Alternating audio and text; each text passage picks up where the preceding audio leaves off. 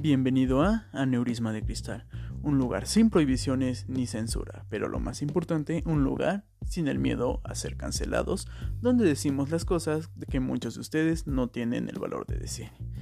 donde daremos nuestra crítica y opiniones de manera constructiva acerca de la música, movimientos radicales ya sean del pasado o del presente, el cine, series, sobre cualquier influencer que admitámoslo, la mayoría de ellos son de lo peor, o cualquier cosa que se esté volviendo trending topic durante las 24 horas del día. Porque admitámoslo, estamos en México y cualquier cosa puede volverse tendencia mundial, desde un perro hasta tu vecina que no te deja escuchar tu música satánica. Así que acompáñanos y disfruta de Aneurisma de Cristal.